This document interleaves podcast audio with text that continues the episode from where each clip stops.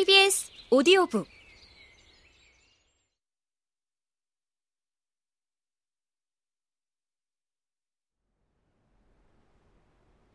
최경면에서 최다연보다 훨씬 우위에 있는 사람일 수 있겠네요.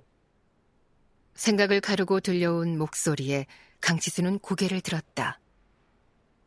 회의실 맞은편에 앉아 1차 부검 결과를 전해들은 박인재의 말이었다. 강치수는 고개를 끄덕였다. 사체에서는 늑골 골절이 발견되었다. 손바닥에서는 열상이, 목에서 8개의 자상이 발견되었다. 일혈점을 제외하고는 멍은 없었다. 만약 몸싸움이나 폭행이 있었다면 타박상의 흔적이 있어야 했다. 그런 것이 없다는 것은 단숨에 제압당했을 가능성을 말한다.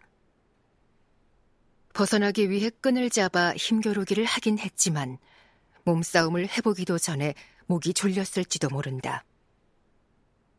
강치수는 분명 제다현과 안면이 있는 자의 소행이라고 판단했다. 그것은 객관적인 사실에 기반한 것이다. 휴대폰 조사 결과 약속을 잡기 위한 연락이 없었다는 것이 첫 번째 증거였다.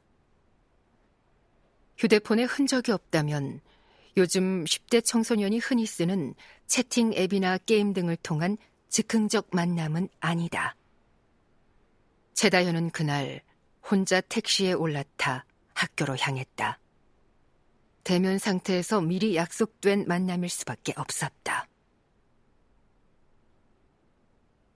범인이 최다현과 알고 지냈던 사람이 아니라 다른 사람을 만나러 온 최다현을 우연히 발견하고 범행을 저질렀을 수도 있다는 의견이 형사팀 내부에서 잠깐 언급되기는 했다. 그러나 그 의견은 곧장 부정되었다. 만약 약속을 한뒤 최다연이 나오지 않았다면 약속 상대가 최다연에게 연락을 했어야 자연스럽다. 또한 최다연이 사체로 발견된 이후라도 경찰에게 그날의 행적을 제보했어야 했다. 그런 사실이 없다는 것은 제다현이 그날 안면이 있는 사람과 약속을 했다는 상황이라는 판단으로 이어졌다.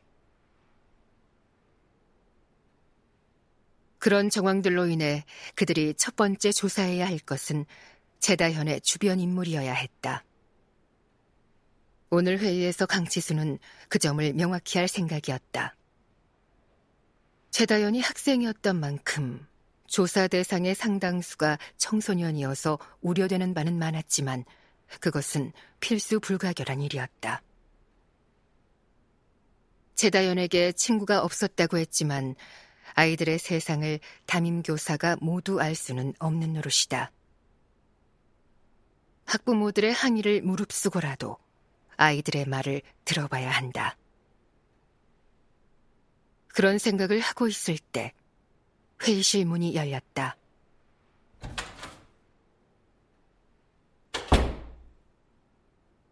굳은 표정을 한 수사팀장을 위시해 팀원들이 들어왔다. 강치수와 박인재는 자리에서 일어나 형사팀장이 상석에 앉을 때까지 기다렸다. 학교장과의 협의 끝에 정해진 시간은 저녁 8시였다. 전체 동아리 행사와 체육특기생들의 훈련을 전면 취소하고 모든 학생을 그 전까지 하교시키기로 했다. 7시쯤 강치수는 박인재 형사와 함께 국과수 대원들보다 먼저 학교에 도착했다. 몇 가지를 확인하고 싶다는 강치수의 제안 때문이었다. 확인하고 싶은 게 무엇인지 그는 박인재에게 말하지 않았다. 강치수 역시 뭐든 확실해지기 전에는 말하려 하지 않는 습성이 있었다. 팀인데도 생각을 공유해주지 않아 서운해할 수도 있지만 선입견이 생기는 것을 경계해야 한다. 박인재는 그 뜻을 이해하는 것 같았다. 박인재가 차를 학교 본관 건물 뒤에 주차장에 세우는 동안 강치수는 조수석에 앉아 핸드폰을 조작하고 있었다. 박인재가 슬쩍 보니 학교에서 제출받은 CCTV 영상이었다. 제다현의 행적이 끊긴 7월 25일 밤의 교내 CCTV 영상이었다. 그가 보고 있는 것은 어두운 주차장이었다. 내리시죠. 박인재의 말에 강치수가 대답 없이 조수석에서 내렸다.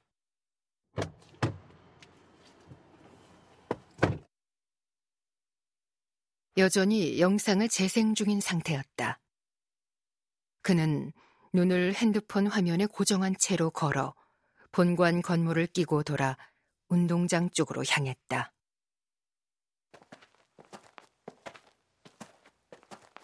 그의 생각을 방해하지 않기 위해 박인재는 조용히 그 뒤를 따랐다.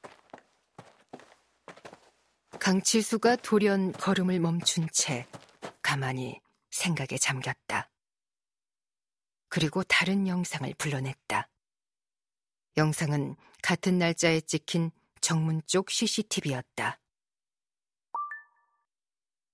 승용차 한 대가 막 정문 쪽을 지나고 있었다. 차량을 향해 손을 흔들어 인사하는 경비원 황권중의 모습이 보였다. 강치수는 그 장면에서 재생을 멈추었다.